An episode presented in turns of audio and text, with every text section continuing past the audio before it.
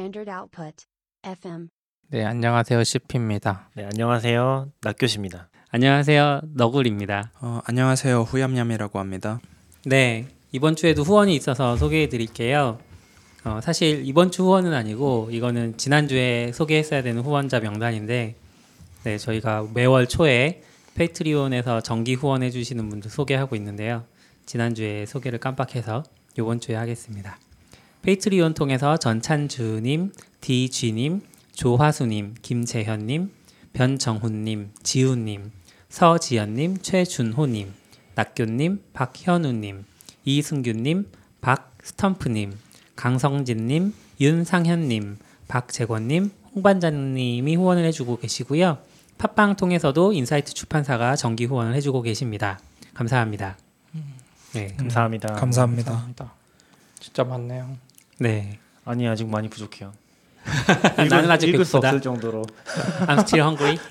본인이 더 노력을 하셔야죠. 아까 방송 준비할 때 가만히 있으시면. 그러니까요. 지금 여기 세팅을 저랑 시피님이랑 그러니까. 다 했잖아요. 심지어 여기 사람들이 오해할 수 있어요. 얌얌님도 하셨는데 같이 그러니까. 했잖아요. 뭐 얌얌님도 사람들이 본인. 얼굴 셀프로 가리는데 그 와중에 OBS 못, 건, 못 어, 제가. 녹음 누르고 제가 전에 왜 눌렀어요. 녹음 버튼을 못 누르셨는지 그걸 확실히 알았죠. 네. 거의 한, 저는 한 달 만에 온 것 같은데 음. 많이 많이 변했네요. 그쵸. 방송 어, 시스템이 한달 그쵸. 만에. 네. 지난주부터 변했습니다. 예, 지난주부터 이게 약간 그런데. 오해가 있을 수 있는데 저희가 이렇게 방송으로 나가는 걸로는 이 방에서만 좀 하고 있잖아요. 네. 원래는 저기 구석만한 아, 구석에 그죠, 그죠. 음, 지금 방이 전체가 안 나와서 지금은 독서실이라고 하는데 네, 지금은 꽤 큰데 사실은 음. 그러니까 엄청 조그만 공간에서 아네 예, 명이 딱 거기 들어가서 이제 이렇게 예, 뭔가 했잖아요. 네, 녹음을 했었죠. 거의 부동 자세로. 네, 근데 지금. 녹음 나가면 녹화 나가면서부터는 되게 넓은 데서 해서 아 음. 저렇게 넓은 데서 하는구나라고 예, 해왔구나라고 음. 오해할 수 있으니까 예. 별로 아 그래서 왜요? 가난 가난한 컨셉이에요, 우리? 아, 아니에요. 그래서 혹시 궁금하신 분들을 위해서 제가 둘러본 바에 의하면 여기는 당근마켓의 뒷동산이라는 방입니다. 음. 뒷동산이고 뒷동산에서 뒤에는 하고 야경이 있어요. 되게 멋있게 펼쳐지고 있는데 단- 미치잖아요, 지금. 예, 빛반사 때문에 안 돼요. 낮에는 아, 아무튼- 이쁜데 저기 그 스타타워까지 다 보이면서 음, 음. 낮에 방송할 때는 저쪽을 배경으로 할 수 있는 그러겠네요. 네, 빛이 있어서 근데 역광이? 도와줘야지 그것도 하지. 아, 네. 아, 지금 저희가 돈이 많이 필요해요. 지금 저 벌써 카메라 사겠다고 지금 저 빌려온 카메라잖아요. 아, 지금 우리가 4K로 나올 수 있는 이유는 다 좋은 어. 카메라가 어, Facebook에 아. 4K로 나가는지 모르겠는데. 아니요 Facebook은 아, HD로만 나가. 네. 720p인가? 아, 그래서 근데 어쨌든 원본은 지금 4K. 네. 어, 얘기 나온 김에. 저 카메라 소개 좀 해주세요. 카메라는 우선 Sony의 mirrorless A6400이라는 모델이고 음. 저게 이번에 나온 거예요? 한 이- 작년 8월쯤? 아, 음, 8월인가 6 월 네. 그때 나온 거고 사실 저거 body는 한 80만 원 정도예요. 음. mirrorless인데 4K 돼도. 근데 저 앞에 달려 있는 렌즈가 아마 꽤 비싼 걸로 알아요. 어. 170, 200 가까이 하는 걸로 알아요. 렌즈는 뭐예요? 16 뭐 35 Gold Master 렌즈라는 건데 어. 원래 full frame 렌즈용인데 그냥 꽂아져서 했는데 G에 빨간색 들어간 렌즈가 있거든요. 소니 아. 거 시리즈 중에 걔는 이 모터가 좋아서 음. 부드럽게 이렇게 zoom in zoom out이 돼서 동영상 찍을 때 좋아가지고 음, 음. 일반 렌즈 대비 훨씬 비싼 걸로 알아요. 그게 Gold Master예요. 네. 아, 그럼 지금 화면에서 저 렌즈가 아닌 네. 그냥 기본 렌즈를 끼우면 안 좋아져요? 조금 안 좋다고 하더라고요. 조금. 기본 렌즈가 있어요? 미러리스 하면 기본 렌즈가 있나요? 번들 렌즈라고 부르는. 그 기본 줌 어느 정도 되는 표준 렌즈라고 부르는 게 음. 아닌가? 번들 렌즈라고 부르는 싸구려 있어요. 네, 그거 하면. 항상 카메라의 제 성능을 못 내더라고. 그러면 지금 저- 상황은 zoom in zoom out이 없으니까 상관없죠. 기본이어도 되는. 아니요, 그래도 이게 아닌가요? 약간 약간 우리가 모르는 사이 이 뒤에가 약간 블러 처리되고 있을 거야 아마. 그러니까 저는 나- 집에. 단렌즈 음. 하나 있거든요. 그거 갖다가 껴도 되는 거잖아요. 아 그렇죠. 단렌즈도 괜찮고 근데 이제 단렌즈는 줌인 줌아웃이 안 돼서 그렇죠. 카메라를 이렇게 앞으로 들고 와야 음. 사람이 주민주만 소리 하면 되니까. 여기 스마트폰에 연결하면 조작할 수 있는 거 아니에요? 맞아요 조작할 수 네. 있어요. 어. 단렌즈는 그게 안 됐잖아요. 네, 안 돼요. 네, 그러니까 주민 안 돼도 돼요. 되고. 저는 돈을 아낄 수 있다면. 어, 그러면 네. 저희 이 다음에 A 6600에 저 렌즈 하면 생각해보니까 한 300이면 되더라고요. 아니요, 그러지 말고 우리 미러리스 지금 중고로 나온 거 하나 있잖아요. 아 걔는 낙교님 걸로 해봤는데 낙교님 거 RX Mark 옛날 거거든요. 네. 걔는 USB 전원 공급이 안 돼요. 아 그러니까 음. 이게 어떤 어. 이슈가 있냐면은 이게 되게 좋았던 게 뭐냐면은 제 거 RX 제게 제게 쓰는 게 이제 RX 100에 3이거든요. 음, 마크 3? three. 예, 마크 3. 아 모르겠 정확히 모르겠는데 아무튼 RX 100이 엄청 유명했잖아요. 네, 그 네. 소니 똑딱이 예. 중에서는 음. 이렇게 되게 좋은데 그 USB를 꼽으면 촬영 모드로 안 바뀌어요. 음. 그래서 충전만 된다는 아니, 디스크 거예요? 모드로. 아 디스크 어, 모드만. 약간 그런 것 때문에 USB를 꼽는 순간 얘가 그냥 음. USB 연결되었습니다 나오고 아무것도 안 돼요. 음. 근데 저거는 저 미러리스에 연결해 보니까 그리고서 어떤 버튼을 누르면 촬영 모드 바뀌어요. 어, 그래서 약간 이게 다르구나. 그쵸. 그 모드 자체가. 소니가 학습을 하긴 하네요. 네. 그러니까 이게 RX 100의 최신 버전은 될수 음. 있긴 한데 어쨌건 제 거는 3, 4년 좀 넘었나? 그래서 이제 그런 것들은 안 되는 것저 같고. 동료가 판다는 미러리스는 한번 가져와 볼게요. 되는지 음. 어, 뭐 그러셔도 음. 좋죠. 네. 되면은 소니는- 뭐 음. 어쨌든 두 개 테스트 해봤으니까 다음 주부터는 정 안 되면 카메 핸드폰으로라도 어떻게 해야지. 아, 네. 음. 아, 네. 너 낙교님 거 좀 그 안 되는 걸로라도. 음. 아, 그래도 되죠. 아니, 네. 아니, 아니 아이폰 배터리만 SE요? 안- 배터리로 버티면 되잖아요. 한 돼요. 30분에 네. 끊어져도. 아이폰 SE요? 아니 아니요. 아니요. 그거 말고 RX 100. 아, RX 100. 아, 그걸로 할 수 있기는 해요. 네, 할 수 있긴 한데 그게 좀 골 때렸던 게 USB를 어떻게 뺐다 꼽았다 뺐다 꼽았다 하면은 충전이 되면서 촬영이 아, 아 절묘한 어떤 지점이 절묘한. 지점이 있어요. 네. 음. 뭔가 트릭이 있을 것 같은데 아. 찾- 정확히 찾지는 못했고 그때 이제 컨퍼런스 촬영할 때 그걸로 했었거든요. 음. 그래서 된다는 것까지 확인했는데 음. 정확한 조건은 이제 못 찾았죠. 음. 근데 쟤는 잘 되고 그다음에 4K 아웃풋이 되고 그 다음에 또 뭐가 좋았지? 어, 아 이게 A 6400이 4K 아웃풋 된다는 거. 네, 음. 그게 좋았고 또 또 뭐가 좋았는데? 뭐가요? 또 뭐가 좋았지? 그냥 뭐 flip screen 되고 이거 뒤집어지는 게 소니가 최근 에 안 해주거든요. 네. 근데 음. 쟤부터 해줬어요. 음. 아. 쟤가 작년 6월인가 나오고 그 다음 버전 6600도 되고 음. 그래서 이제 소니의 A7 유명한 시리즈도 될 거다라는 소문이 있어요. 요즘에는 음. 이거 안 되면 유튜버들이 안 사. 요즘에 그렇죠. 이 아, 카메라 DSLR 그쵸. 시장이 네. 전문가들이 아니라 유튜버가 그렇죠. 사는 시장이 돼가지고 사실 카메라나 이런 거 보면은 전문가들이 쓰는 것과 음. 일반인이 쓰는 걸로 원래 좀 나눠져 있고 음. 중간층이 좀 있다가 스마트폰이 이제 비전문가 쪽을 다 잠식해 버리니까 중간층마저 무너지고 그쵸. 그냥 완전 고급 라인만 남고 그래서 저번 주에 저희가 얘기를 안 했던 것 같은데 캠코더를 빌려왔었거든요. 저번 주는 음. 그때 아. 얘기 안 했었죠. 음. 캠코더를 뭘 뭘 빌렸었지? AX700 아, 소니 거 그것도 음. 비싼 거. 그것도 비싼 거라고 해서 빌려와서 지난 주에는 캠코더 갖다 찍은 건데 음. 그래서 캠코더 살려고 되게 많이 알아봤어요. 네네. 그러니까 AX700이 제일 무난한 모델이고 근데 이제 CP랑 저랑 봤던 것 중에 새로 사고 싶었던 거는 네. 작년에 일본에서만 나온 모델이 있어요. 캠코더인데 아, 네. 근데 AX45 그거 외에는 모델이 아예 안 나와요. 소니가. 음. 그래서 그게 나왔는데 일본 거라서 진짜 골 때리는 거 아까 잠깐 얘기 드렸는데 메뉴가 진짜 일본어밖에 안 된대. 음, 음. 그건 애초에 international 팔 생각이 없어 걔네들. 그게 뭐죠? AX65였나? AX45 그러니까 45랑 65, 45가 60이랑. 있는데 아, 700이 너무 비싸고 네. 어. 65가 조금 싸고 45는 너무 싼데 4K가 돼요 또. 오. 근데 우리는 뭐 S-Log 이런 기능이 필요 없으니까 45가 너무 음. 80만 원이었나요? 아? 음. 아, 그 정도 했던 거 같아요. 렌즈 따로 안 사도 되니까 너무 좋았는데 네. 팔지도 않고 오면은 일본어만 되는 그리고 음. 그때 60이 있었는데 그 아마존에서는 바로 배송이 됐거든요. 직배송이. 음. 근데 45는 직배송이 안 됐어요.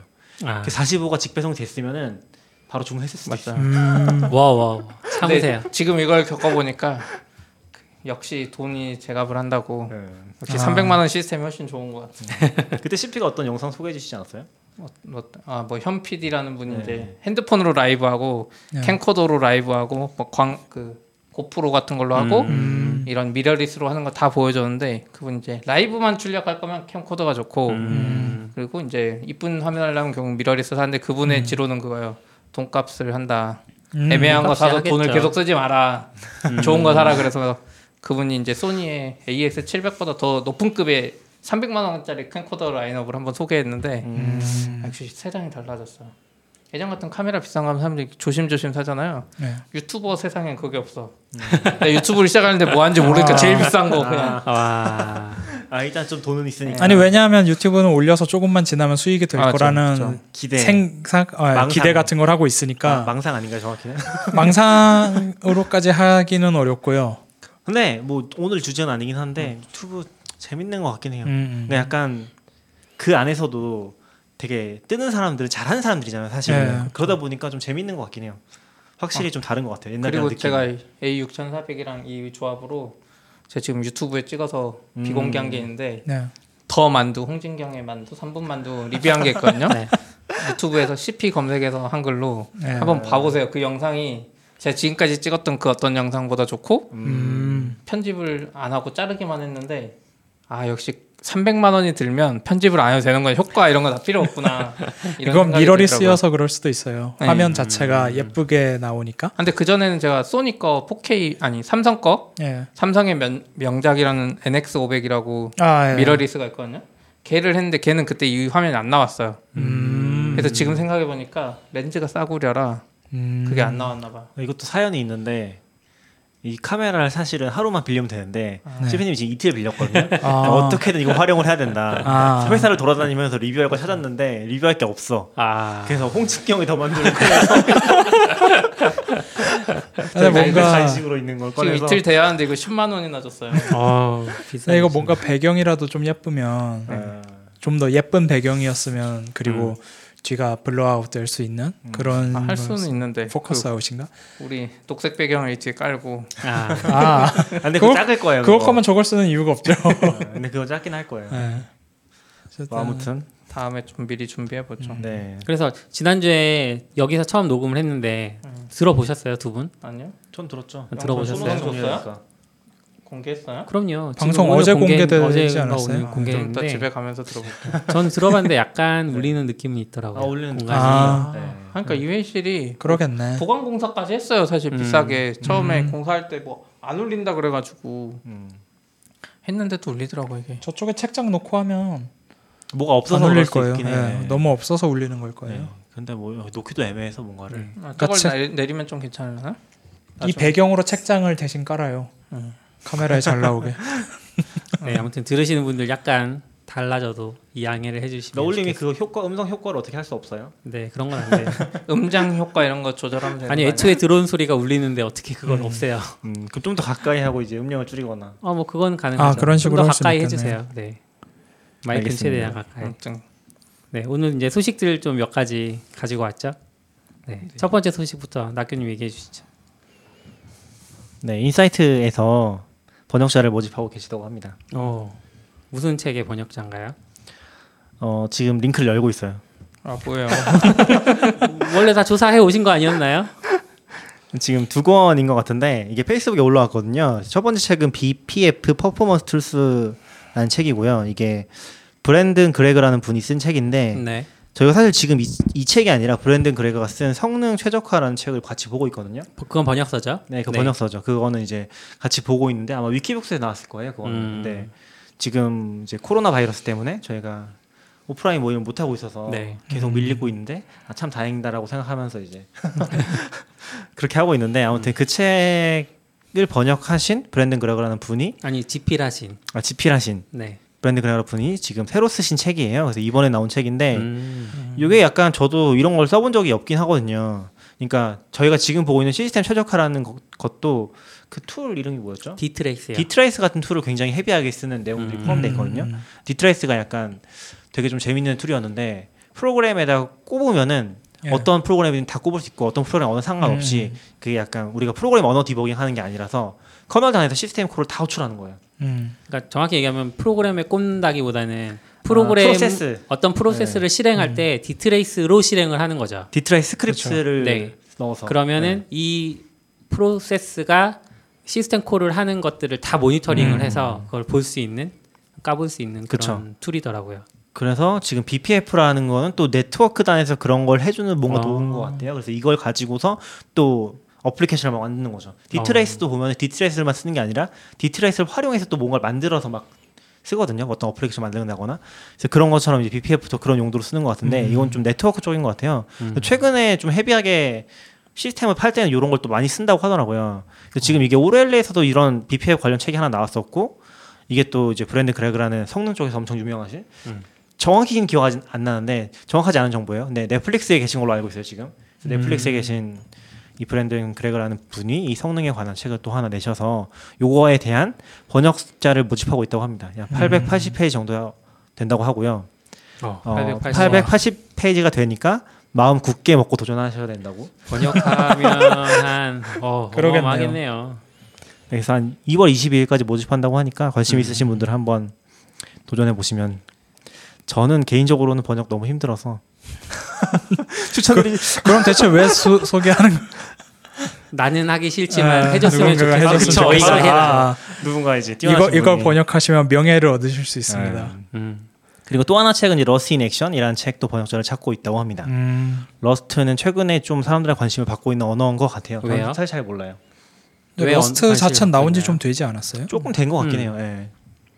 왜 갑자기 이제 와서 아 그러니까. 책이 이제 나오는 거죠. 이제 아, 좀 책이 정식 이제 버전이 나오고. 나오고. 책도 없었어요 네. 지금까지. 아. 지금까지 책이 러스트 책 거의 없었을 거예요. 음. 한권 있나? 네. 음. 근데 이게 아마 처음에 만들어진 게 어, 브라우저가 전통적으로 엄청 느리잖아요. 느린 프로그램이잖아요. 그렇죠. 그렇죠. 그러니까 프로세스도 엄청 많이 쓰고 예, 엄청 CPU도 많이 쓰고 음. 어쩔 수 그래서 없죠. 그런 문제를 해결하기 위해서 원래는 만들어진 언어가 러스트거든요. 음. 파이어폭스에서. 그래서 지금도 실제로 파이어폭스의 일부분이 러스트로 되어 있는 걸로 알고 있기는 해요. 음. 어. 네, 그런 그래서 프로젝트가 있긴 했었거든요. 느린 건가요? 아니요. 파이어폭스 빠른데.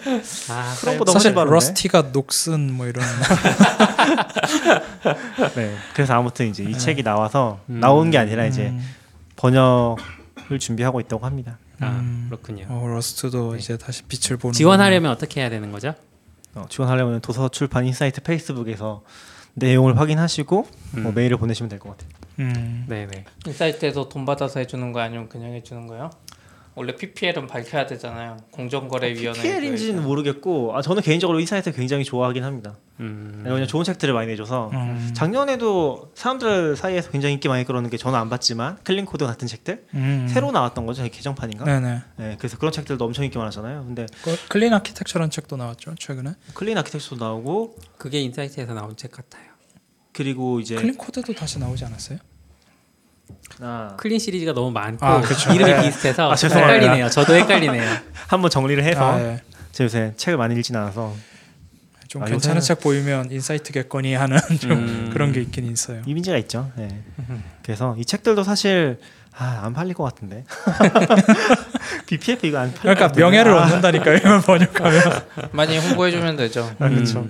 음. 제가 못 읽을 것 같아서 아. 나와도 우리 지난번에 왜 이지스 퍼블리싱에서 후원해 주셔서 네. 그책 한번 소개한 적 있잖아요. 네. 근데 출판사 쪽에서도 되게 좋았다고. 아. 진짜요? 그 내용을 뭔가 소개를 하고 싶어도 출판사에 계신 분들은 AI 전문가라고 하기는 힘드니까 음. 이제 내용 깊이 소화를 해서 소개 글을 쓰긴 조금 어려우신데 네. 이제 그런 얘기를 직접 번역자가 나와서 음. 속에 있는 이야기들을 해주니까 너무 좋았다 이런 피드백을 좀 받았거든요. 그래서 음. 아 그럼 이걸 번역하는 분은 여기 나오실 수 있다 이런. 아, 어, 당연히 환영하죠. 어, 환영하죠. 음, 오시면 네. 환영하는 그쵸. 거고. 근데 못 오신다고 해도 낙교님이 읽고 또 이렇게 상세하게 음, 소개해 주실 아, 것 같아요. 못 읽을 것 같아요. 스터디도 하시는데. 그러니까 스터디도 너무 힘들어.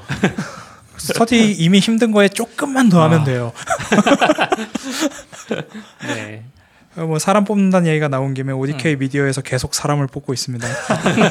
너무 급 홍보 저희가? 뭐 사람이 나가서 뽑는 건 아니죠. 예, 네. 그런 건 아니고 지금 사업 확장 중이라서 음. 프론트엔드 엔지니어도 필요하고 백엔드 엔지니어도 음. 필요하고 심지어 비디오 엔지니어도 필요하고 음. 아까 슬쩍 SRE도 들었는데 필요하고 예. 잘 되고 있는 것 같다고. 아 뭐 근데 그건 저는 저 네. 제가 접근할 수 있는 정보가 아니라서 음. 그냥 그렇다고 하시니까 아, 그렇구나. 근데 모르겠다 나는 그냥 그러고 그쵸. 가는 뭐 거죠. 사람을 많이 뽑는다는 것 자체가 이제 할 일이 많다는 거니까. 그렇죠. 할 일은 할잘 일이 많고 되고 그러니까 있어서. 지금처럼 지금 인원으로 쭉 나가면 음. 이 사업 확장 속도를 유지할 수 없겠다라는 음. 생각이 드니까 더 공격적으로 사람을 뽑고 있어서 있어서 관심 있으신 분들은 ODK 미디어에도 음. 번역가도 저 제출해 주시고 함께 해주세요. 번역가요? 인사이트도 아니 뭐 어쨌든 사람 모집하는 네. 모든 곳에 음. 당근마켓도 ODK는 뽑아요. 채용 절차가 어떻게 되나요? 이력서를 내시면 그 다음에 HR이 알아서 잘 진행해 주십니다. 음. 비밀인가요? 뭐? 아니요 그런 건 팀마다 약간씩 다르고 해커랭크 같은 걸 통해서 문제 혹은 과제가 나가는 게 일반적이고요. 얼마나 그다음- 어려운 문제를 준비해야 됩니까?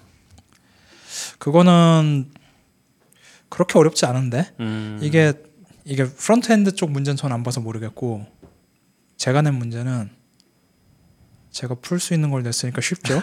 그 얌얌님 기준과 저희 기준 다르다고 아니 아니요 이번에 이번에. 그 세 문제 냈는데 네. 거의 다 푸셨어요. 어. 약간 기대 이상으로 아, 푸신 거긴 하지만 예, 예. 아, 얌얌님은 약간 대학교 때 알고리즘 대회 나가지고 했던 아니 그러니까. 그건 그건 어쨌든 엄청 옛날이잖아요 지금. 아, 그래도 약간 힌트를 주세요. 뭐 예를 들면 뭐 트리 구조를 조금 이제 변형하는 그런 문제다 이런 식의 그런 거 다 알려줘도 돼요? 뭐 상관은 없긴 한데 준비를 해서 풀 아, 수 있다고 하면 능력 있는 거 저는? 문제 낼 때 1번 못 풀면 무조건 탈락의 문제를 냅니다. 음. 1번은 무조건 풀어라. 예, 왜냐면 1번 1번은 문제를 보시면 뭐 무슨 뭐 어떤 방법론 이런 게 필요한 게 아니라 문제대로 짜면 돼요.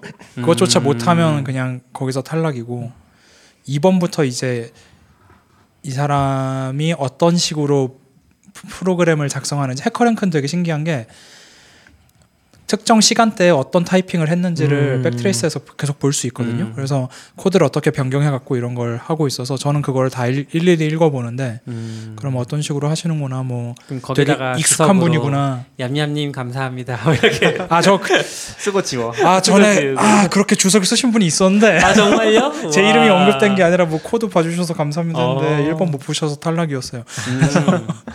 음. 얄짤없다. 예, 아니 그 1번은 너무 기초적인 거라. 네. 여기는 이제 비디오 엔지니어링 팀이고 예. 여기를 피해 가려고 하면 더 어려운 문제 나올 수도 아, 있겠죠. 그렇진 않을 것 같아요. 백엔드 쪽 아, 여기 제일 어렵다는 거군요. 음. 아니 제가 약간 비디오 엔지니어는 백엔드랑 조금 또 달라서 아, 그렇죠, 그렇죠. 네. 그래서 오히려 이런 쪽 문제가 훨씬 중요하다고 저는 생각하기 때문에 음. 그런 식으로 간 거고요. 다른 팀은 다른 팀마다의 방법이 다 있을 거예요. 음. 프론트는 약간 과제성 예, 문제를 프론트는 과제였고 아 데이터 분석가도 뽑는 것 같았는데. 그렇죠. 예. 그 캐리어 전방위적으로 다 뽑아요 지금. 캐리어 예. 쪽 링크를 한번 주세요. 제가 몇 번 링크했던 것 같긴 한데 아, 네네. 좀 정확한 페이지가 있으면 주시면 제형 이제 페이지 말하는 네. 거죠? 네 알겠습니다. 예, 아, 커리어 알겠습니다. 페이지 커리어? 아까 네. 뭐라 그랬는데요? 캐리어 트래블 메이트 뭐 이런 거 보내드리면 되나요? 아메리칸 투어.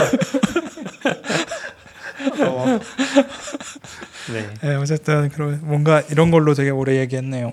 네 그리고 3월에 유튜브가 익스플로러 지원을 중단한다는 어. 소식입니다. 잘한다. 유튜브가 이제 지금까지도 사실 익스플로러를 쓰는 분들이 우리가 보는 UI랑 좀 다른 UI를 보고 계셨나 봐요. 어, 그렇죠. 음. 안 되는 거 화면이 많으니까. 꺼졌어요.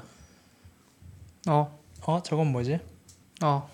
어 HID 기기가 연결해줘야 돼요. 어 소리가 없나? 네 CP님이 봐주시고 네. 저희는 계속 얘기하시죠. 그래서 이 익스플로러 쓰시는 분들이 조금 다른 UI를 보고 계셨는데 네. 아, 이번에 계속 이제 나가는군요. 유튜브가 아예 익스플로러 기, 그 지원을 중단하겠다 3월부터 음. 음. 그러니까 단계 지금까지 어떻게 보면 단계적으로 이제 지원을 점점 축소해 온 거죠. 네네. 그래서 계속 공지는 하고 있었던 것 같고 어, 중단을 한다고 하는데 이게 이제 좀 흥미로우면서도 기대되는 부분은 유튜브가 사실 요즘 거의 모든 사람이 필수적으로 들어가는 어떤 서비스가 그렇죠. 되었잖아요. 모든 거의 모든 사람들이 거기서 많은 정보들을 습득하고 있는데 이게 예전에 스마트폰 처음 네네. 그 아이폰 나왔을 아이폰 때. 나왔을 예. 때 그 느, 그때 아이폰이 굉장히 어 이렇게 사람 어떻게 보면 스마트폰의 어 사실상의 표준 예. 그런 느낌을 주면서 네. 사람들이 아이폰으로 다 이제 사용을 하기 시작했는데 아이폰을 사용하면서 그러다가 중간에 스티브 잡스가 나와서 플래시 지원을 중단하겠다. 예. 정확히 얘기하면 아이폰에서 플래시를 중단한 게 아니라 아이폰에 들어간 사파리에서 플래시를 중단하겠다라고 했고 그러면서 플래시가 급격하게 기울었거든요. 그러면서 웹에서도 이제 플래시 거의 안 음. 쓰잖아요. 비슷하게 유튜브를 거의 모든 사람이 콘텐츠 소비하는 용도로 음. 사용하고 있으니 앞으로 이제 콘텐츠를 사용하려면 익스플로러 안 쓰게 되는 음. 그래서 익스플로러 사용률이 지금도 많이 낮긴 하지만 더 줄어들지 않을까. 음. 퇴출되는 어떤 수순에 한번 변곡점을 또 찍지 않을까 음. 이런 느낌을 받았습니다. 그럴 수 있을 것 같아요. 일단 아이폰이 그때 플래시를 막았던 이유 중에 잡스도 얘기했던 거긴 한데 일단 배터리를 너무 많이 잡아먹고 음. 그리고 비슷한 걸 HTML5로 어느 정도 할 수 있고 음. 그러니까 굳이 플래시를 지원할 필요가 없고 아도비에 계속 플래시의 그런 문제들을 해결해 달라 보안 문제와 성능 음. 문제를 해결해 달라고 지속적으로 요구했지만 2년 동안 음, 그런 답변을. 못 받았고 그렇죠. 그래서 그냥 아예 지원 안 하는 걸로 어느 순간 결 완전히 확정을 지어 버렸잖아요.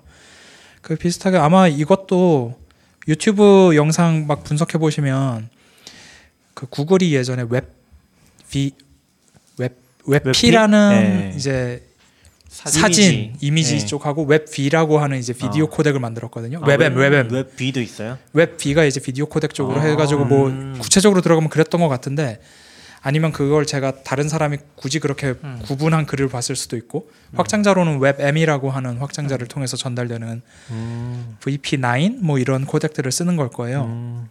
근데 그게 CPU를 참 잘 잡아먹어요. 음. 그러니까 압축률을 높인 다음에 네. 사용자 자원을 뺏어 먹는 거야. 음. 아 그런 것도 있고 Coinhive 같은 거. 네. MP4가 거의 표준이 되면서 H.H.264라고 하는 비디오 코덱이 거의 표준이 되면서 하드웨어 가속이 제공이 되는데 네. WebM은 그게 안 되는 거죠. 그러니까 CPU를 많이 쓸 수밖에 없어요.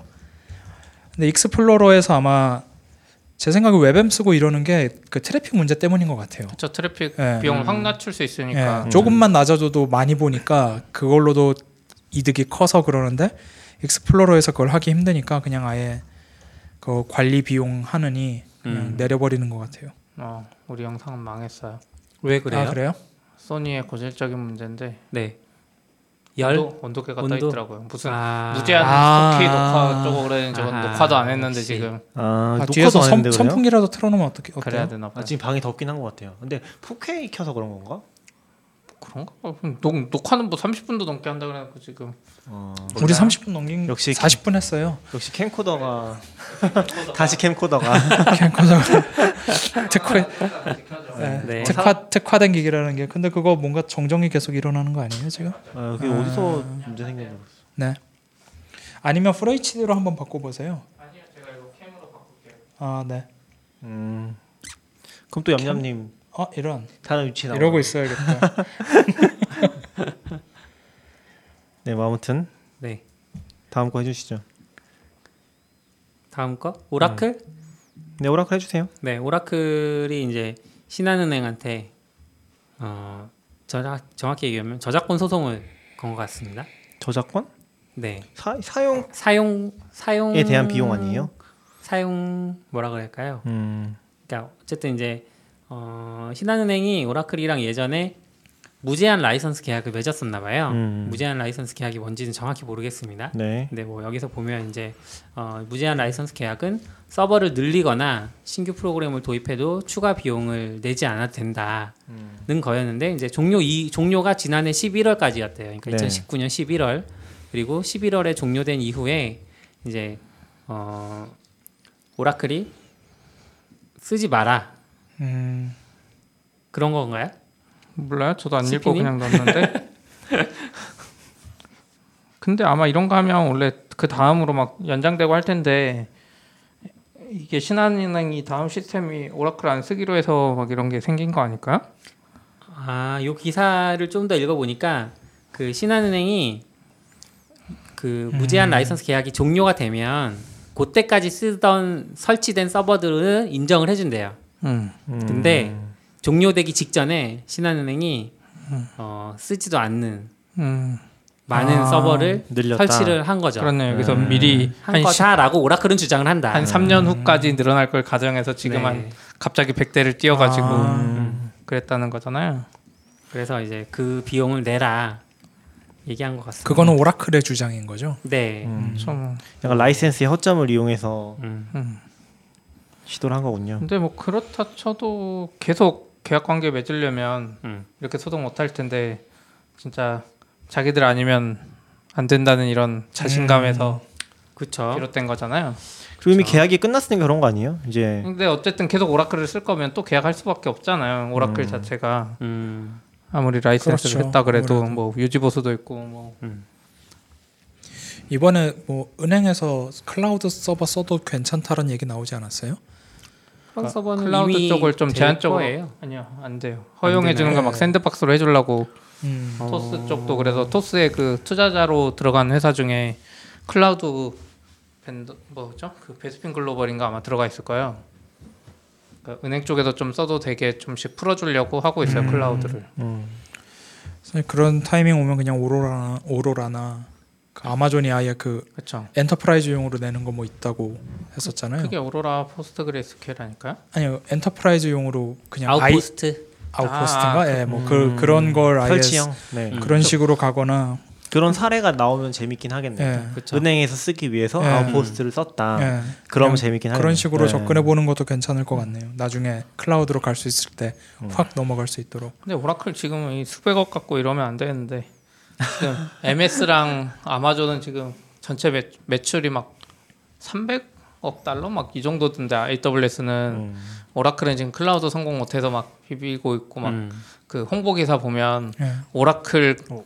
클라우드를 이용해서 성공한 사례를 만들겠다 한국에 막 이러고 있던데 아, 그주 고객 중 하나가 은행권일 텐데 잘 모르겠어요 이쪽은 확실히 음. 어려워. 오라클 내부 사정이 있긴 하겠지만 어쨌든 좀 특이한 근데 그거. 오라클에서 다른 DB로 넘어가면 제 생각에는 포스트그레 SQL이 좀 맞거든요. 그나마 네. 음. 성능 문제는 몰라도 네. 기능 자체가 워낙 제공되는 게 거의 오래되고 음. 지원을 많이 해줘서 네. 그리고 MySQL은 죽었다가 따, 다시 뜰 때 약간 정합성 깨져도 뜨는 걸로 알거든요. 약 어느 정도는. 음. 근데 PostgreSQL은 그게 워낙 빡빡해가지고 죽었는데 뭔가 데이터 정합성 깨져 있으면 안 뜨거든요. 막 PostgreSQL이 좀 빡빡해요. 그래서 오히려 PostgreSQL로 넘어갈 수 있지 않을까. 한국은 저변이 없지만 일본은 옛날부터 좀 있었고 음. 그리고 이제 사례가 아마존이 있잖아요. 예. 아마존이 쇼핑이나 이쪽을 자기들도 오라클 쓰던 거를 음. Aurora MySQL이 아니라 Aurora PostgreSQL로 네. 넘어갔으니까. 음. 근데 저희도 오로라 쓰다 보니까 확실히 좋더라고요. 오라클이 좋긴 좋죠. 아니, 오로라. 아 Aurora. Aurora도 좋죠. 헷갈려. 근데 Aurora에 약간 이상한 버그 있잖아요, 우리. 네? 아 지금 삽질하고 있긴 하죠. 네. 저는 serverless 쪽만 주로 하다 보니까 Aurora도 serverless로 쓰고 있거든요. 아, 아, 그래요? 네. serverless는 안 써봤어요. 그래서 그냥 좋아요. 음. 음, 그렇죠. 근데 오로라 저희인데 IN에 IN query 쓸 때. 거기에 파라미터 엄청 많이 들어가니까 DB 죽여버려요 계속. Aurora DB가 죽어요? 예, Aurora DB 그 우와. query 날라가면 Aurora DB 죽어버려요. query를 잘못 짰네. 그래서 다행, 다행 히 다행히 read 쪽만 계속 죽어서 막 query 개선하고 있긴 한데 그러니까 이게 아, 이 오해를 할 수 있는데 죽는다는 게 CPU가 올라가서 먹통 상태 되는 게 아니라 그냥 진짜 죽어요 프로세스가. 그 query가 나가는 순간 그냥 네. 프로세스를 서버가 죽여가지고 MySQL이 그냥 다운되고 다시 음. 아, MySQL 음, 말고 포- Postgres. Postgres. 음. 그러니까 Postgres가 segmentation fault가 나든 네. 어떤 네. 형태로든 동작을 못 하니까 죽은 거잖아요. 네. 어, query를 고치셔야겠는데 지금 서비스는 해야 되니까 이거 어쩔, 어쩔 수 없지. 맞아요. 통계 쪽 query라 다행히. 아, 네, 다행히 다른 방법으로 지금 빼고 있긴 한데 음. 전에 또 한번 얘기했던 것 같긴 해요. CP 안 나왔을 때 음. 그때 그 옮기는 얘기하면서? 그런 얘기 좀 했었던 것 같아요. 아무튼 어, 우리 준비한 게 없어서 아, 뭐할 얘기가 없네. 그럼 이거 그만할까요? 이거 뭐예요? 남편교회 1만 가구 누가 그러게? 이거 뭐예요? 제가? 전 요즘. 부동산 유튜브를 해야 되겠다고 하면서 이제 뭐 판교 분들이 많으니까 음, 그 판교 아래쪽에 판교에 사실 그러니까 분당은 원래 신도시라서 녹지지구가 정해져 있고 살 수 있는 게 사실 정해져 있어요. 아, 네. 그래서 인구 밀도가 낮은 상태로 계속 유지되거든요. 서울하고 다르게. 음. 근데 어 이제 워낙 주택값이 뛰고 문제가 생기다 보니까 그 녹지로 있던 상태를 지금 계속 정부에서 택지지구로 해서 막 엄청나게 막 개발하고 있어요. 아, 분당에서 해서 좀 밀도가 높아져서 사람들이 반대하기도 하는데 음. 판교 아래쪽에 대장지구라는 게 꽤 크게 생기거든요. 그쪽이 이제 이미 분양해가지고 짓고 있는데 음. 그 바로 아래쪽에 또 저수지가 있어요. 산에. 음, 그러니까 거기서는 그 터널 하나만 뚫을, 뚫, 뚫을 예정인데 터널을 뚫고 들어가면 바로 서, 판교 쪽으로 들어가거든요. 음, 그래서 거기에 또 낙생지구라는 걸 만든다고 계획이 있다고 합니다. 그래서 해봤어요. 아, 혹시, 끝일까요? 혹시 나중에 이쪽 생각하고 계신 분은 음. 열심히 이렇게 모았다가 판교가 더. 커질 것 같다라는 그런 음. 예, 그러니까 분당 판교가 저는 이제 가끔 개발자들이 다 분당이나 용인 살았으면 좋겠다고 하는 것 중에 하나가 네. 잘, 잘 생각해 봐야 되는 게 원래 일반적으로는 서울 중심으로 출퇴근하기 좋은 지역에서 막 강동 옆에 하남 막 이렇게 음. 위에 위에 음, 막 이렇게 하는데 사실은 개발자로서 살다 보면 이제 구, 다른 데도 회사가 가끔 있지만 내가 평생 살면서 회사가 위치가 어딜까를 생각해 보면 강남 아니면 판교일 확률이 그렇죠. 한 80%라고 음. 생각하면은 집으로서 이쪽이 나쁘지 않다 이런 홍보 분당 홍보 근데 결국 집값은 직장 위치에 따라서 정해지는 거고 어느 정도. 그러니까 IT 쪽은 확실히 판교 쪽이 관심이 갈 수밖에 없죠. 이 홍보를 은수미 시장님이 좋아하시겠군요. 아니죠. 아니요, 그건 차기 시장 후보. 아, 저는 시장 안 한다니까요. 아 그래요? 구청장이었나? 음. 근데 그 조심해야 돼요. 지금 은소미 시장님 안 좋아요. 아 뭐예요? 이번에 당선 무효형이 나왔네 많은 어. 뭐 이런 아, 얘기가 네. 있, 전잘 모르는 얘기라서. 네. 네. 확실히 아니, 동네 사람이 아니라 잘 몰라요. 아, 동네 몰라요. 사람만 알아. 저희 동네 또잘 몰라요. 전 사실 당선 저- 무효형이라는 제목만 듣고 뭐, 아, 뭐 알아서 되겠지 하고 그냥 안 봤어요. 구청장님 누구셨지? 2심이니까 뭐 아직 음. 30 남아서 네. 더 봐야겠죠. 아무튼 집 네. 이야기를 해봤어요. 음. 음. 할게 너무 없어서. 음. 네 그리고 이건 뭐 다른 얘기긴 한데 어, 아마존에서 뭐 주문하다가 빵꾸 아, 먹으신 적 예, 예. 있으시다고. 저는 제가 예전에 아마존 CS 야, 아마존 웹 서비스랑 customer service 받았던 리뷰할 때 말하다가 섞여서 잘못 말했던 게 이 사례인데 음. 제가 다 우리 아까 이 얘기가 왜 나왔냐면 충전기가 너무 크니까 음. 모든 충전기가 특히 60와트 넘어가거나 50와트 음. 넘어가면 점점 커지니까 사실 되게 무거 무겁잖아요. 음. 그래서 어떻게 하면 좀 작은 걸 할까 하면서 찾다가 예전에 다트라고 하는 그 킥스타터에서 시작한 엄청 작은 65와트짜리 충전기가 있었어요. 그래서 음. 아, 저거를 그게 생각이 나서 아마존에서 그걸 사야겠다. 해서 사면 하나는 집에 두고 하나는 회사에 두고 음. 혹은 하나는 집에 두고 하나는 계속 갖고 다니면서 쓰면 되겠지 하고 아마존에서 두 개를 주문했습니다. 음. 그리고 관 관세청에 걸렸어요. 근데 저는 잘 이해 못했어요. 이거 이게 뭐 하는 거예요? 그냥 파워 플러그요. 65와트짜리 굉장히 그러니까 작은 약간 맥북에는 해당 안 되는 이야기인데 음. 일반적으로 노트북 어댑터들 끝에 단자가 음. 다 제각각이잖아요. 아, 아 좀- 지금 이 Dart에서 USB-C out도 있어요. 네. 예. 아. 그러니까 아 지금 아 지금 보신 거는 모든 노트북과 호환되는 케이블로 갈아 낄 수 있는 모델을 보신 거고 음. 그거 말고 USB-C로 out되는 게 음. 있거든요. 음. 그럼 걔를 쓰면 이제 65와트까지 되는 걸로 노트북을 사이즈를 보니까 그 아이패드에 사는 29와트 충전기 정도 사이즈인데 네. 65와트가 나오는 거에는 음. 파워가 더 세요. 작으면서. 그래서 립스틱 두 개 붙여놓은 크기 뭐 이 정도라고 생각하시면 대충 될 만한 거를 두 개를 샀는데 관세청에서 잡았어요. 그리고 연락이 왔어요. 음.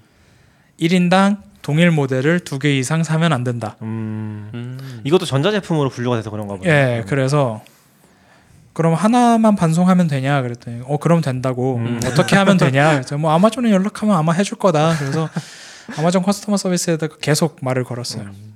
근데 그그 아마존 AWS 말고 그 아마존은 네. 아마존닷컴. 예 거기는 계속 그 담당자가 바뀌어요 아. 한번 할 때마다 CS 하시는. 아. CS 하는 분이 계속 바뀌는데 다행스러운 건 그동안 대화했던 히스토리는 남아 있어서 네. 항상 첫 마디가 캐치업을 좀 하겠다 이걸로 이걸로 시작하는 아. CS를 받았고 한 3주 그러면, 동안 쭉 어, 받았는데 약간 느낌은 그 CS 하시는 그 인력을 람다처럼 쓰고 있는 거군요. 예 그래서 어떨 때는 어쩔 어쩔 때는 인- 인도 분이 오시고 아, 네. 뭐, 예, 아마 전 세계 곳곳에 계신 것 같아요 어, 해주시는 분들이 음. 그래서 한 3주쯤 지나니까 나중에 자기들도 해결이 안 되겠나 봐요 음. 그래가지고 한 개만 반품할 수 있는 방법을 못 찾는 거죠? 예 그러니까 그 한국 관세청 관세 국세청인가 관세, 관세, 어쨌든 거기 예. 그쪽에다가 연, 연락을 해서 하나만 가져가면 된다. 그랬더니 뭐 알았다. 자기들이 방법을 알아보겠다 막 하고 음. 으쌰으쌰 하다가 3주 되니까 도저히 방법이 없었겠는지 음. 아직 못 받은 거 확실하지? 그래서 응 아직 못 받았어. 그러니까 어 그럼 전체 환불해 줄게 하고 그냥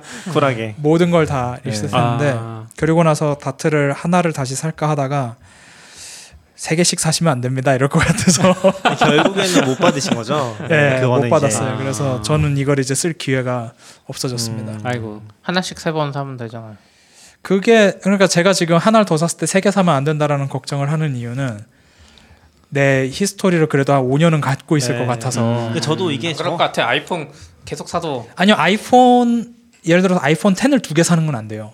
음. 아이폰 한 번에. 8이랑 10을 사는 건 돼요. 네. 아이폰 10 두 번 나와서 사서 오지 않을까요? 그러니까 이게 저도 옛날에 막 그게 궁금해서 엄청 찾아봤었거든요. 그러니까 찾아보면은 내가 뭐 여러 번 주문한다고 해서 그게 안 오거나 그러지 않을 수 있긴 한데 음. 원칙적으로는 아마 평생일 거예요. 그러니까 원칙적으로 평생 한 개밖에 같은 모델을 구매할 수 없어요. 같은 생각이 났어요. 여기 보니까 색깔이 여러 개 되는데 색깔을 바꾸면 다른 모델로 그러, 정확히는- 그러진 않을 거예요. 제품명이 정확히 바뀔 거 아니에요. 그 정도는 관세청이 사람이 일일이 보진 않고 뭔가 그 그러니까 돌리겠죠. 같은 모델이라는 게 아이폰 10이라고 하면 아이폰 10에도 메모리가 다 다르고 색이 다 그러니까 다른데 그냥 텍스트로 그걸 어디까지 할 거냐. 그 정도까지는 아닌 것 같아요. 그래서 그그 음. 약간 대표 카테고리 모델명이라는 네, 게 모든 맞아요. 상품에 다 네. 있거든요. 그런 부가적인 옵션을 네. 무시한 그거 가지고 하는 걸로 알고 있어요. 저는. 그래서 굳이 하려면은 날짜를 다르게 해서 배송을 받거나 아까 CP님 얘기한 음. 것처럼 아니면 이제 다른 가족의 이름 빌린다거나 그런 식으로 하는데 이게 사실 되게 조금 원칙적으로 보면은 까다로운 문제긴 해요. 원칙적으로 보면은 전파 인증이 안 된 장비가 들어오는 거라서 이게 다른 장비에 영향을 주거나 그럴 수 있는 가능성이 있다는 거거든요. 음. 그래서 그래서- 그런 식으로 따지면 지금 5천만 개는 들어올 수 있다는 거잖아요, 대한민국. 네 맞아요. 아 그렇죠 그렇긴 하죠 개인이 산다면 뭐 그렇긴 한데 근데 뭐 틀린 얘기는 아니고 왜냐면 저희도 음. 지금 뭐지 밉스 같은 것도 고생하고 있어서 그게 뭐예요? 그러니까 그게 약간 와이파이를 공인되지 않은 와이파이 장비를 끊어버리는 건데 공인되지 않으냐 아니죠. 아 공인되지 않은이라는 거는 그 회사 기준으로 내 마음에 안 음. 드는 거 네. 끊어버리는. 건데 어. 음. 그게 다른 회사 것도 끊어버릴 수가 있어요. 예를 들면 이게 아. 은행 같은 데 많이 쓴다고 하거든요. 그럼 옆에 있는 회사가 간섭 받을 수 있는 거예요. 아 근데 그러면 이게 법적 분쟁이 되고 심지어 전파 관리소에서 이거를 관리를 해서 이 분쟁을 뭐 풀어주거나 하는 것들이 있나 봐요. 네네. 그런 걸 봤을 때는 이게 이걸 보면서 아 전파 인증이라는 게 굉장히 중요하구나라는 걸 아니죠. 느껴서 나 저는 전파 인증 아무 필요 없구나. 저런 장비도 인증해 주는데.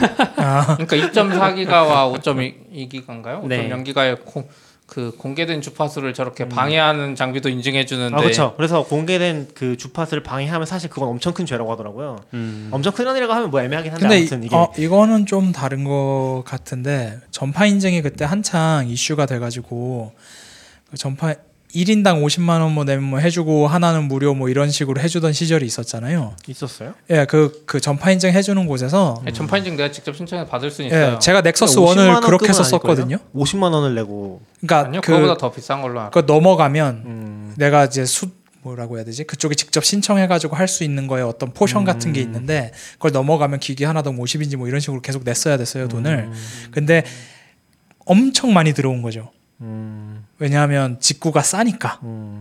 빨리 빨리 오픈되는 것도 있고 뭐 그런 것들이 겹치면서 그쪽 업무가 거의 마비될 지경까지 됐었는지 뭔지 모르겠는데 일단 이걸 하는 사람이 많아지니까 그래서 나온 게 1인당 같은 모델에 대해서는 한 대에 대해서는 전파 인증을 안 받아도 된다라는 아 그래요? 제, 제 기억으로는 이 전파 인증에 풀린 히스토리가 예. 그 누구야 유인촌 아저씨가 문화부 장관 할때 예. 예. 직접 음. 풀어주셨죠 사실. 예. 그 아저씨가 전파 인증 안 받은 그 당시 아이패드를 들고 나와서 전부 아. 브리핑할 때 써버리니까 예, 전파 아. 인증 안 받은 건 개인 안 해주는데 이거 해주니까 아. 그때 제가 알기로는 그래서 1인당 그렇게 맞춰줬군요. 예. 게 아, 생긴 걸로 알아요. 원래 그 불법이었어요. 전에는 아예 불법이었던 거예요? 그때 아이패드 아. 불법이었어요. 아니 그래서 그때는 가지고 오면은 뭐가 오면은 그거를 제출을 하든지 해서 네. 인증을 한번 받아야 내 손으로 다시 왔어요. 어 근데 네. 제가 알기로는 지금도 인증을 받을 수 있는데 그 인증이 개인이 받기는 거의 불가능한 금액으로 알고 있긴 하거든요. 돈이 꽤 많이 드는 거예요. 몇 천만 원 음. 정도 급이 깨진다고 모델 하나 봤는데 그것도 내가 받았다고 다른 사람이 살수 있는 거는 그 사람 또 해야 네, 돼. 그 사람은 네, 또 해야 똑같은 되고. 모델이. 근데 이제 그게 그런 식으로 풀리면서 무의미해진 거지. 음... 원래는 전파 인증 받는 게 유의미했죠. 그런 걸 아 지금도 무의미하다는 거. 아니에요 저는 저는 네. 당연히 유의미하다는 거죠. 네. 네. 근데 근데- 그게 이게 되게 복잡한 문제들이 있어요. 왜냐면 이게 지금도 그런 이슈가 있는데 중고로 직구한 걸 거래하면 안 되거든요. 아 그래요? 안 돼요. 어. 아, 그 해외에서 직구한 거를 네. 내 어. 개인 목적으로 들여와서 맞아요. 그래서 그, 한대 이상 그렇게 해서 가지고 온 거는 다시 중고 거래는 불가능하다. 그래서 중고나라 보고 또 그것만 신고하는 사람들이 있어. 맞아요. 어. 그 보면서 아이고. 해외 모델이면은 또 신고하고 그러니까 정부 입장에서는 또 공무원 입장에서 신고 받았는데 안 할 수도 없고. 그렇죠. 원래는 이거 귀찮게 안 하는데. 약간 저도 들었는데 그거 신고 당한 사람들이 또 신고하더라고 한다고 하더라고요. 아 자기 벌금 다시 회수해야 아마 되니까. 그게 아니 아니 파파라치 자기가 받는 건 아니 아, 파파라치는 그런 거 아니고 그거 없을 거예요. 억울하니까. 아, 억울하니까. 억울하니까. 네, 그돈 주고 하는 건 없을 건데 이제 그런데 계속 이제 신고가 시, 근데 일어난다고. 지금 얘기하시는 건 전파 인증이잖아요. 예. 전파 관련된 건데 아까 배, 그 충전기 예. 이거는 전파 인증을 받아야 돼요. 전자 제품이면 다. 전자 제품이면 네. 다 저- 하더라고요. 아까처럼 전자파가 발생하잖아요. 맥북 얼마 충전기만 전에 꽂아도. 킥스타터에서 네. 키크론 K2라는 키보드를 샀는데 예. 살 때 두 개 샀거든요. 예. 음. 안 걸린 거 아니에요? 지금 관세청에 신고하면은 어, 여러분 참아주세요. 왜왜왜 스스로 얘기하시죠? 아니 샀는데 잘 들어와서 하나는 근데 그래서 잘 쉐어를 했거든요. 그게 약간 음. 여러 가지 얘기가 있는데 사실 케바케긴 해요. 왜냐면은 음. 거기서 전수 조달하는 게 아니거든요.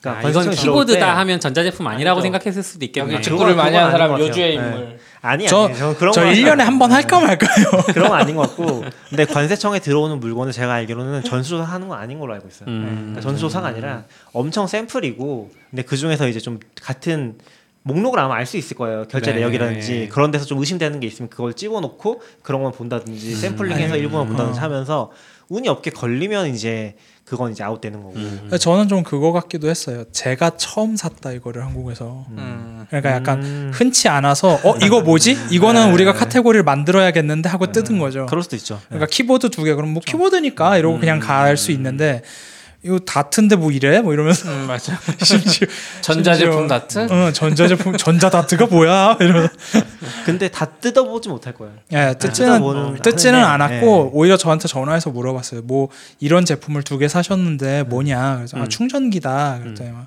그러니까 이제 이것도 전파 인증 뭐 이런 문제 때문에 두 개는 충전기랑 안 하지 말고. 던지는 다트라고. 아, 아, 그분 솔직하게 텐데. 얘기해야죠. 그분들한테 굳이 거짓말을 할 필요는 없잖아요. 근데 그건 안 돼요? 뭐요? 하나는 관세청에 가지고 하나만 나한테 주라 반품 안 하고. 아, 저 정보를 상대로 협상을 해본 적이 없어요. 전 그냥 세금 내세요 그럼 네 이러고 냈지. 그렇죠. 아니 하나만 반품하면 하나 준다길래 아, 하나 그- 반품은 안 된다 그러니까 음. 하나는 그냥 아, 관세청에 저 가지고 그 생각은 못했네요. 정보도 협상 대상이 될 수 있는데 그렇게는 안 해봤어요. 실제로 저거는 다 폐기를 하는 걸로 알고 있어요. 네, 음. 막 태우고 어, 막. 없애버리고. 저거는 아마 공매도 안 될 거라서 어. 음, 그러겠네요. 그러니까 만약에 이렇게 걸리지 않고, 그러니까 제 전자 뭐죠? 방금 얘기했던 그 전파 인증이 전파 필요 인증, 없는 예. 제품들인데 뭐 예를 들어서 관세청에 걸렸다. 뭐 그런 경우 뭐 예, 예. 뭐가 있을까요? 예를 들면 관세를 물지 않아서 관세청이 보관하고 있는 물품들이라거나 마약? 아니요 그런 거 말고 그러니까 비싼 걸 샀는데 마약은 관세 때문에 압수한 게 아닌 것 같아요. 명품을 사서 아 들어오다가 명품이 있죠. 이제 연락이 오잖아요. 그러면은 뭐 관세를 얼마 내셔야 돼요. 근데 관세를 안 내면 그건 관세청이 갖고 있는 물건인데 그런 매- 물품들은 사실 공매를 하거든요. 나중에 음, 음. 네, 그런 것만 이제 열심히 쫓아다니는 분들도 계실 정도로 아. 많은 물품이 공매되나 봐요. 음. 근데 이제 지금 같은 경우는 전파 인증이 필요하니까 네. 그래서 못하는 경우인 것 같고. 자세한 건 잘 몰라요. 네, 알겠습니다. 근데 관심 있을 때막 엄청 찾아보다가 또다 까먹고 항상 그런 것 같아요. 이게 그래서 네. 다음에 또 주문하려고 하면 생각이 안 나. 그래서 음. 또 처음부터 다 이제 어, 두 개 할 수 있었는데 막 찾아보고 아, 까먹고 샀는데 또 와. 아, 그래서 그럴 수 있죠. 저 같은 사람은 까먹고 두 개 시키고 또 막혀요. 음, 저는 이제 기억나는 게 아마존 반품 기억나는 게 어, 최근에 이제 전 보스 700 샀었거든요. 네. 보스 NCH 700. 아, 아마 예. 여기서 얘기했었을 거예요. 음. 아 얘기했었나 그때도? 몰라요. 그 그때 이후에 어떻게 됐어요? 자랑하신 건 들었는데. 자랑? 아 그 NCH 700을 자랑하는 게 아니라 네. 그게 처음에 이제 주문을 해서 아마존에서 보냈는데 분실이 됐어요. 음. 그러니까 배대지로 받아야 되는데 배대지로 물건이 안 온 거예요. 아, 예, 예. 그래서 이제 아마존이랑 이제 몇 번 한두 번 한 번 정도 얘기를 하니까 거기서 아 그러면은 뭐 우리가 잃어버린 것 같다. 음. 다시 쿨하게 보내주겠다 해서 예. 어 받았죠. 두 개를요. 아니요. 하나가 오기를 더 기대했지만 아. 오지 않더라고요. 해피엔딩은 아니었네. 아쉽네. 되게 쿨하게 그렇게 해주더라고요. 네. 그러니까 문제가 있고 그쪽에서 확인되는 문제면은 음. 그냥 그쪽에서 아 이거는 뭐 이쪽에서 분실이 된 것 같으니까 그냥 바로 보내주겠다고 음. 해서 처리해 주더라고요. 그래서 네. 그건 되게 좋았던 경험이긴 했어요. 예, 그런 건 괜찮은 것 같아요. 그런 게 약간 미국의 시스템인 것 같아요. 그럴 수 그거 하나. 도둑놈 찾느니 물건 네. 하나 보내주는 아, 그쵸. 게더 싸서. 아, 저 예전에 알리바바에서 뭐 한번 그때 한창 알리바바 붐일 때 음. 도대체 거기서 사면 뭐가 다르지 해서 USB 충전기를 두 개를 샀어요 그때도 그러다가 음. 하나를 취소했어요. 음, 네. 두 개가 왔죠. 굳이 두 개를 했- 근데 두 개가 오더라고요.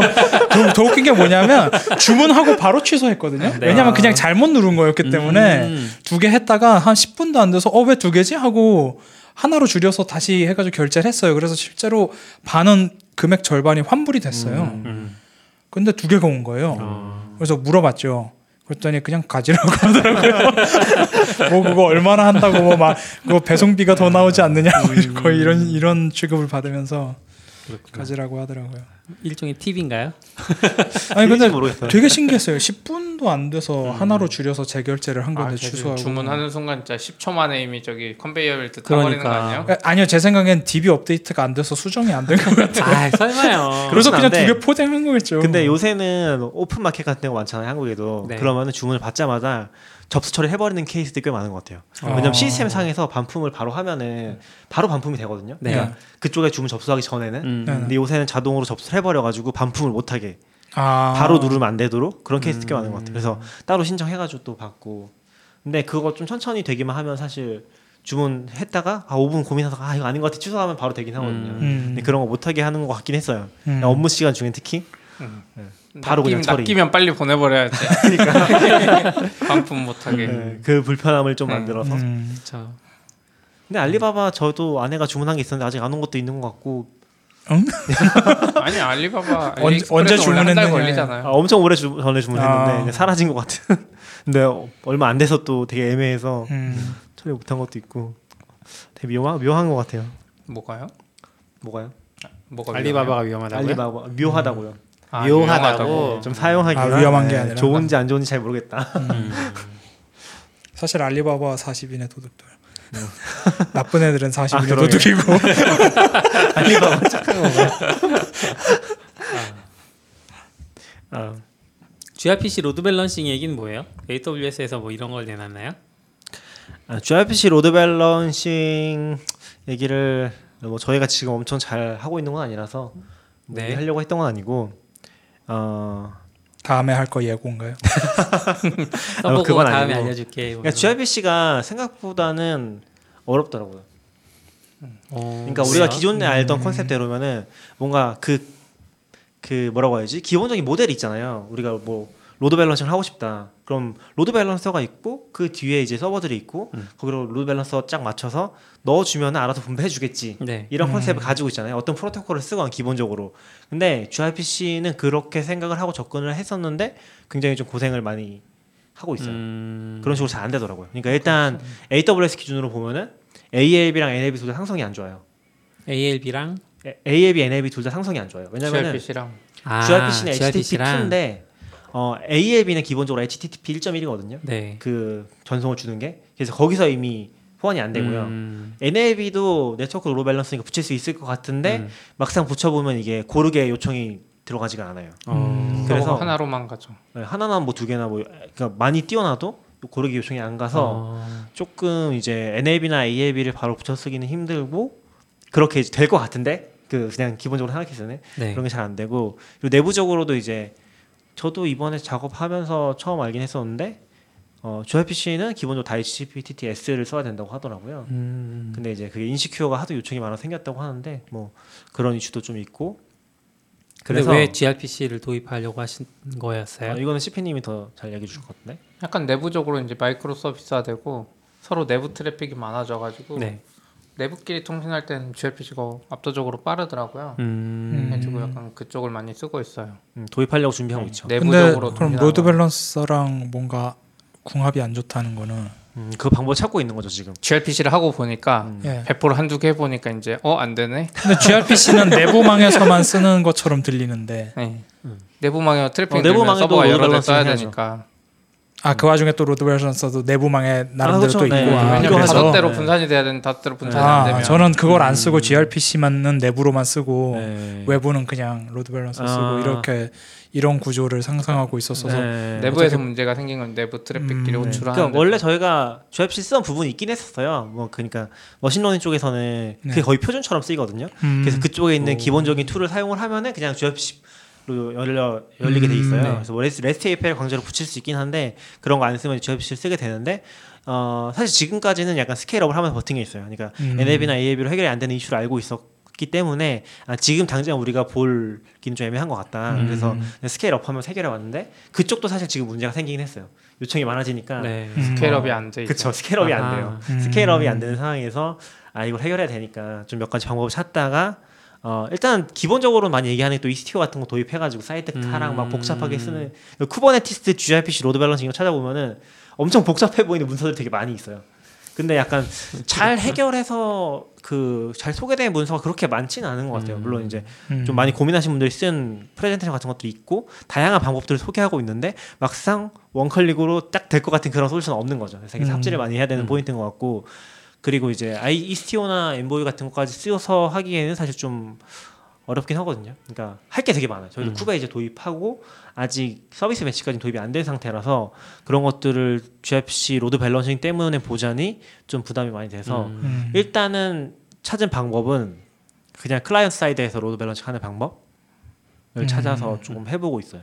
그러니까 클라이언트에 이 서버의 IP 목록을 음. 열 대면 열 대를 주고 얘가 알아서 round robin 돌면서 호출할 때 맞아요. Elasticsearch가 약간 그런 식의 음. 개념이 있었거든요 예전에 지금 약간 그런 개념 차원에서 음. 그러니까 IP를 음. 고정으로 박는 건 아니잖아요 약간 그게- DNS 이용해서 네, 되게 복잡한데, 그러니까 원래는 저희가 아까 전에 ML 쪽에서 해결을 못했다고 했잖아요.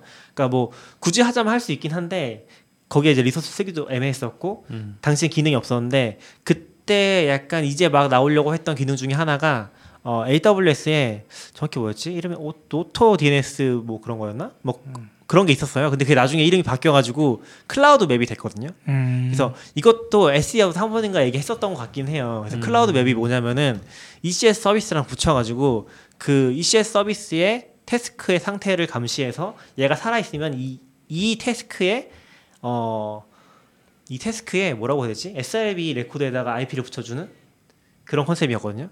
그러니까 DNS SRV 레코드라는 service discovery용 그 레코드가 아, 있어요. 네네. 근데 진짜 골 때리는 건 이 SRV를 쓰는 application이 거의 없어요. 음. SRV를 내가 만들어놔도 그 Nginx라든지 아니면 클라이언트에서 갖다 쓸 수가 없는 거죠. 물론 뭐 음. 강제로 내가 구현할 수는 있겠지만 음. 그래서 되게 쓰기가 애매했는데 요거를 ECS에서 어, AWS VPC 모드에서 그 ENI에 붙여 쓰는 방식이 나왔잖아요. 음. 그게 나오면서 A 레코드에 IP를 붙여버리는 기능이 추가가 됐어요. 그래서 A 레코드에다가 살아있는 컨테이너들의 IP를 붙여놓고서 걔가 요청 받을 음. 때마다 이걸 좀 순서를 바꿔서 응답을 네. 주는 거예요. 네. DNS가 IP를 계속 다르게 음. 네, 그렇죠. 그래서 이제 요청할 때마다 그 주소가 바뀌니까 음. load balancer처럼 보이게 작동을 할 수 있게 하는 거죠. 음. 실제 load balancing을 해주는 건 아니에요. 그래서 음. 이게 분산된다는 걸 보장하는 거나 그런 컨셉은 아닌데 어쨌건 요걸 받아서 요 요 DNS 주소를 어, 클라이언트 가지고 있으면은 이 IP가 여러 개 나오니까 네. 걔로 round robin 할 수 있잖아요. 근데 문제는 이게 service discovery니까 뒷단에서 그 살아있는 task가 바뀔 때마다 주소가 바뀔 거 아니에요. 그래서 얘가 어, 몇 초마다 한 번씩 얘네 또 찔러줘. 음. 그렇게 해서 이제 가져서 와서 살아있는 애들 음. 가지고서 connection을 load balancing 하는 거예요. 그런 식의 로직이 들어가야 되는데 그게 또 언어마다 좀 달라서 그 gRPC 클라이언트 구현이 되는 게 있고 안 되는 게 있다고 하더라고. 어렵네요. 어려워 정신이 쉬운 건 없다. gRPC 쓰기 의외로 어렵고 음. 생각보다 그러네요. 그런 약간 그러니까 저희는 AWS 쓰니까 그쪽에 나와 있는 것들을 의존을 많이 해서 좀 음. 쉽게 쉽게 가려고 많이 생각을 하거든요. 근데 이제 그런 포인트들이 pain point들이 생기니까 음. 이게 생각보다 쉽진 않더라고요. gRPC 좀 하닥에 도입한 회사들이 있지 않았나요? 어, 꽤 많죠. 네, 사례로 그 회사들은 이런 scaling 문제나 네트워크 문제를 어떻게 아, 그런? 식으로 해결하고 있는 거겠죠 지금 나온 음. 솔루션들 아. 아. 까 Istio controller 받아서 하거나 뭐 네. 근데 저희도 그걸 또 리서치 해보고 있는데 약간 production 도입하기 좀 무섭다고 음. 하시고 이 서버가 다 한 대씩이면 아무 이슈 없는 거고 음. 트래픽이 많이 음, 없으면 그러니까 production이 저희가 이미 트래픽이 크다 보니까 그렇게 바꿔서 트래픽을 받았을 때 어, 정상적으로 동작할지에 대한 확신도 없고 음. troubleshooting에 대한 경험도 많이 없으니까 좀 두려운 부분이 있는 거죠. 네. 그래서 차라리 아 그럼 급하면 그냥 client side에서 load balance 잘 되면은 일단 이걸로 해보고서 음. 천천히 이제 큰 트래픽 받는 애들 옮기자. 이 정도로 이제 정리를 해서 진행해보고 음. 좀 gRPC 하자 그러고 Kube에 막 띄우고 있는데 이쪽 서비스를 막 떠버리니까 네. 적용하고 정신이- 있는데 정신이 막 안. 뜨는 거예요. 음. 적용하고 있는데 gRPC 막 안 붙어 막 하면서 막 두 개 동시에 하고 있는 거예요. 네. 서비스는 막 띄우려 그러고 이쪽에는 막 지금 안 되니까 어떻게 막 음. 방법을 찾아야 되고 저희도 음. 막 동시다발적으로 개발이 일어나고 있으니까 이쪽에서는 또 gRPC로 다 개발이 끝났다고 하고 이쪽에는 음. 또 그걸 쓰겠다고 하고 음. 근데 Kube로는 아직 안 되어져 있고 어떤 것도 ECS로 돌고 네, 있고 어렵다. 아, 어렵다. 그래서 ML 쪽은 일단 그걸 써서 음. 어, Cloud Map을 써서 음. 그 DNS에 일단 넣어봤고요. 그래서 그쪽에서 테스트 해보면 바로는 잘 되는 것 같다고 음. 기존에 이제 NLB 썼을 땐 잘 안 됐는데 음. 일단 그렇게 해서 음. 어, production 들어가 보면 좀 더 확인할 수 있을 것 같고 그리고 이제 그게 EKS에서도 되긴 하거든요. Cloud Map이 그 Kubernetes 자체에도 이제 그런 대충 service discovery라는 기능이 있고 있겠죠. 네, Cloud Map도 쓸 수도 있어요. 그래서 그런 거 잘 조합해서 일단은 좀 써보려고 생각하고 있어요. 음. 음. 근데 어디까지 잘 될지 모르겠고 또 이것도 한계가 있어서 빨리 Istio 가려고 할 수도 있고 음. 근데 Istio도 생각한 만큼 쉽진 않은 것 같더라고요 그러니까 이게 뭔가 Istio 자체가 sidecar로 들어가는 proxy잖아요 근데 걔 자체가 하는 일이 많다 보니까 걔 메모리가 막 1기가씩 올라간다고도 하고 그런 거를 미리 좀 알아야 되는데 production 환경에서 쉽지 않은 거죠 테스트하기가 음. 음. 그런 고민들 사실 뭐 그거 해주시는 분이 있긴 한데 음. 다음에 한번 또 네. 섭외해 주시죠. 음. 다음에. 아, 지금 섭외 꽉 차 있잖아요 거의. 아, 어, 그렇기는 그렇죠. 해요. 우리가 섭외가 매주 이렇게 네. 꽉 차다니. 연, 연휴 때 좀 일정을 널, 널널하게 해주세요. 연휴? 연휴? 아니 따뜻할 때 날씨 따뜻하고 아, 할 때. 할때 지치니까. 그래요. 네. 또 전해주실 소식 있나요? 오늘은 다 소식만으로 끝나네요. 네. 네. 음. 이거 너굴님이 쓰신 거 아니에요? Lightsail이요? 네. 아 이거 낙규님 알려주셔서 써놓기는 했는데 Lightsail의 instance를 EC2로 이사하는 기능이 생겼대요. 생, 그 꽤- 생긴 거 꽤 맞아요. 됐을- 네, 생긴 거 맞아요. 꽤 되지 않았어요? 맞아요. 꽤된 네. 얘기입니다. 네. 찾다 보니까 있어가지고 신기해서 음. 제가 얘기했던 건데. 네. 어떻게 옮기는 거예요? AMI로 구워서? 아 맞아요. 스냅샷 같은 걸로 떠가지고 그거를 EC2에다 import 시켜서 다시 띄우는 것 같더라고요. 음. 네. 이거 요청한 사람이 의외로 있었나? 그러니까 뭐 Lightsail은 기본적으로 scaling 같은 걸 고려하지 않은 거니까. 근데 음, 그 Lightsail도 load balancer 붙일 수 있고요. 맞아요. 음. 여러 개 어, 띄울 수 정말요? 있고 어. 근데 보면 region당 10개인가까지밖에 못 띄울 거예요. 어 그렇진 않고 저희가 좀 heavy하게 써봐서 아는데 서른 그게- 몇 개? 저희가 아니 아니 20대까지 띄울 수 있어요. 아, 그러니까 20대예요? 기본이 20대고 음. 요청을 하면 풀어주긴 해요. 아. 그래서 한 계정에 어, region당이었던 것 같아요. region당 20대. 음, 음. region당 네, region을 20대. 바꾸면 또 여러 대 띄울 수 네. 있고. 음. 근데 필요하면은 어, 더 요청해서 더 띄울 수 있기는 해요. 음. 근데 Lightsail이 이제 뭐 DigitalOcean 되게, 되게 많이 좋아졌잖아요. 그것처럼 많이 좋아 편하긴 해서 Lightsail이 좋은 건 사실 트래픽 무료 1테란가? 그거죠. 아 그것도 그 그런데 그게, 그게. 진짜 어마어마하죠. 그것도 그런데 사실 EC, EC2를 좀 보고 있으면은 EC2가 진짜 복잡해졌구나 생각이 들어요.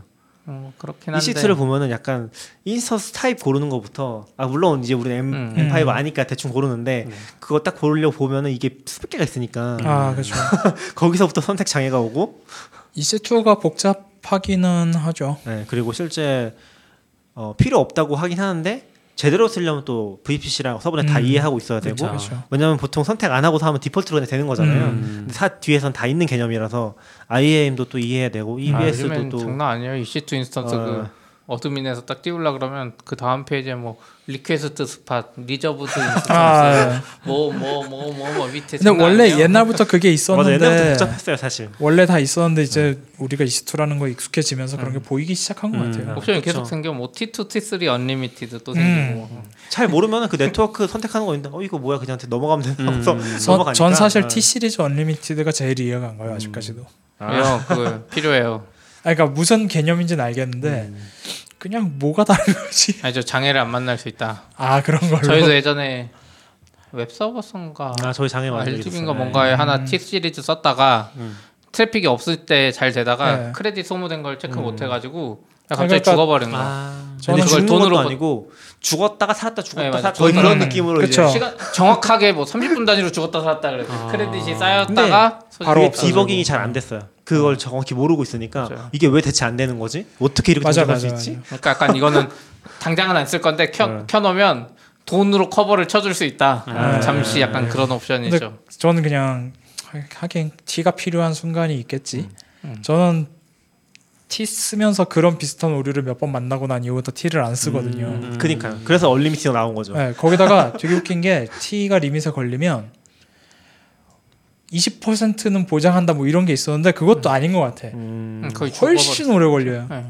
그러니까 크레딧 쌓이는 게 은근 오래 걸리고 네. 근데 이제 저도 이거는 그때 하도 궁금해서 가격적인 장점이 별로 없는데 네. 왜 T를 써야 되나 이런 것 때문에 궁금해서 리인벤트 옛날 발표자를 막 찾다 보면 하나가 있는 게 동급의 one vCPU라고 써 있는 게 네. M이랑 T랑 C가 있거든요. 음. 음, T가 one CPU 성능이 제일 좋아요. 네. 맞아요. 그러니까 그렇다고 순간적인 하더라고요. CPU 성능이 C, C 타입보다도 세서 음. 진짜 잠깐 그 burst. credit 관리만 잘하면 burst 관점에서는 약간 더 유리한 네. 음. 게 있긴 하죠. 아무튼 되게, 되게 복잡해요. 그래서 그 instance 타입을 알고 제대로 쓰는 것도 네. 그냥 모르니까 M5 쓰는 거지. 지금은 진짜 별게 다 있거든요. 아 지금 뭐 그러니까 쉬운 거는 A 붙은 건 AMD까지는 알겠는데 아 뒤에 음. 뒤에 예, 뒤에 그 A 붙죠. M5A M5A, 예. 그리고 어, 아. 어 제 띄우려고 하니까 뭐 M5AD 어 그건 또 아 뭐였지? 그 데이터베이스 쪽 그런 거 아니 아니야 아니, 데이터베이스 아니에요. 아, 에이, 또 SSD. 붙은 거는 무슨 N이 맞아 N이 뭐 들어가고 storage 관련된 것도 있어요. 음, storage storage가 거. NVM이 들어간 거는 M5N이 들어가고 막 음. 아 장난 아니에요. 그리고 뭐잘 모르면은 전혀 쓸 일 없는 Inf 같은 것도 있고 예. 엄청 거대한 음. 무슨 뭐 몇백십 뭐 몇백 vCPU 이런 거 붙어 있는 것도 있고. AD는 그 AMD EPYC CPU 기반이라고 하네요. 이게 뭐예요? Nitro 시스템? AMD를 잘 몰라서 근데 네. 저 요즘에 약간 그 생각 들었는데 그 회사 안에 개발자분이 아 AMD 주식 잘 나갈 것 같다 그래서 네. 음. 그래서 아 AMD가 잘 나가겠구나 하면서 이제 회사에 어떤 이유로 윈도우를 잠깐 띄워야 되는데 예. 막 고르다 고르려고 보니까 아 AMD로 띄워볼까 하면서 AMD를 한번 골라봤어요. 음, 예. 음. 근데 요즘 그 생각은 들더라고요. 확실히 AMD가 만약에 서버 쪽 시장까지 음. 약간 안정성 보장만 되면 약간 싸잖아요. 아, 그렇죠. 좀 많이 싸죠. 안 띄울 이유도 없고 음. 만약에 AMD를 클라우드에서 진짜 사람들이 많이 쓰기 시작하면 아 AMD 주식 대박 나겠구나. AMD 음. 이미 두 배 올랐어요. 제가 아니요 두 배가 아니라 그 전에 시점부터. 그 전에 50배 가까이 올랐다 그러지 않았어요? 5년 어, 기잘 5년 정도 기준으로 보면 25배 올랐네요. 네. 오. 근데 5년 그게 기준으로는. 인텔 시총의 6분의 1인가 음. 근데 엄청 싸요. 오. 엄청. 인텔이 근데 엄청 이제 아직 영업이익이나 음. 이런 것들은 확인해 봐야 그쵸. 돼요. 예. 야, 테슬라도 있는데 영업이익은 뭐 굳이 그렇게 볼 수도 있겠네요. 아 약간 지금 말이 안 AMD는 되긴 공매도 없나? 그러기엔 너무 뭔가 불확실한 게 좀 있지 않을까요? 테슬라처럼 뭔가 확실해 보이는 게 앨런 아니, 머스크가 트위터를 하느냐 마느냐 뭐 아, 이런 거 그쵸, 가지고 할 수 있었던 시절도 뭐, 끝났고. 뭐 아무튼 그래서 EC2가 전 너무 복잡하다고 생각해서 사실 그런 선택 장애를 겪지 않기 위해서 음. VPS적인 게 나온 게 아닐까?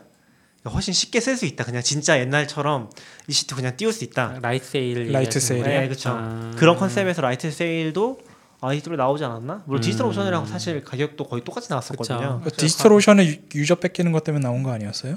전 그렇게 어, 이해했는데. 사실 Light 정도로- sail이 나올 때까지만 해도 EC2가 이 정도까지 복잡하지는 않았었던 것 같은데. 근데 Lightsail이 나와서 거죠. 아 그런 점점 복잡해진 거. 아 아니잖아요. 복잡해져도 음, 그쵸 그쵸 복잡하니까 더 심플한 게 이제 필요해서 나오는 시점에 DigitalOcean 대놓고 베꼈죠. 상품 아, 가격이랑 아 맞아요. 음, 네. CPU까지 똑같이 했으니까. 거의 또 둘 다 좋아서 네, 좋은 점들이 있죠. 예, 그래서 저는 그런 포인트가 제일 좋은 포인트인 것 같아요. 음. 그리고 사실 EC2도 비싸요. EC2도 싸지 않아요. EC2 비싸요. 음. EC2 AMD 거 나왔잖아요. 음. 그래가지고 저는 이제 영상 변환 쪽이고 Batch를 주로 쓰니까 음. 야 이걸 어떻게 잘 해서 AMD로 EC2만 써도 음. 비용이 또 많이 줄겠구나 했는데 음. Batch에서는 AMD 못 써요. 아, Batch 막 이상해. 막아놨더라고요. Batch 그냥 아, ECS인데. AWS Batch에서요? 아 네. Batch에서 쓸 수 있는데 spot으로 못 쓰던가. 어쨌든 뭐뭐 아. 어쨌든 뭐 제가 쓰는 방식, 제가 그 프로세서를 돌리는 방식으로 음. 똑같이 쓸 수가 없어서 에이 하고 그래요. 네 여기까지 하시죠. 예. 네, 수고하셨습니다. 수고하셨습니다. 네. 감사합니다. Standard output. FM.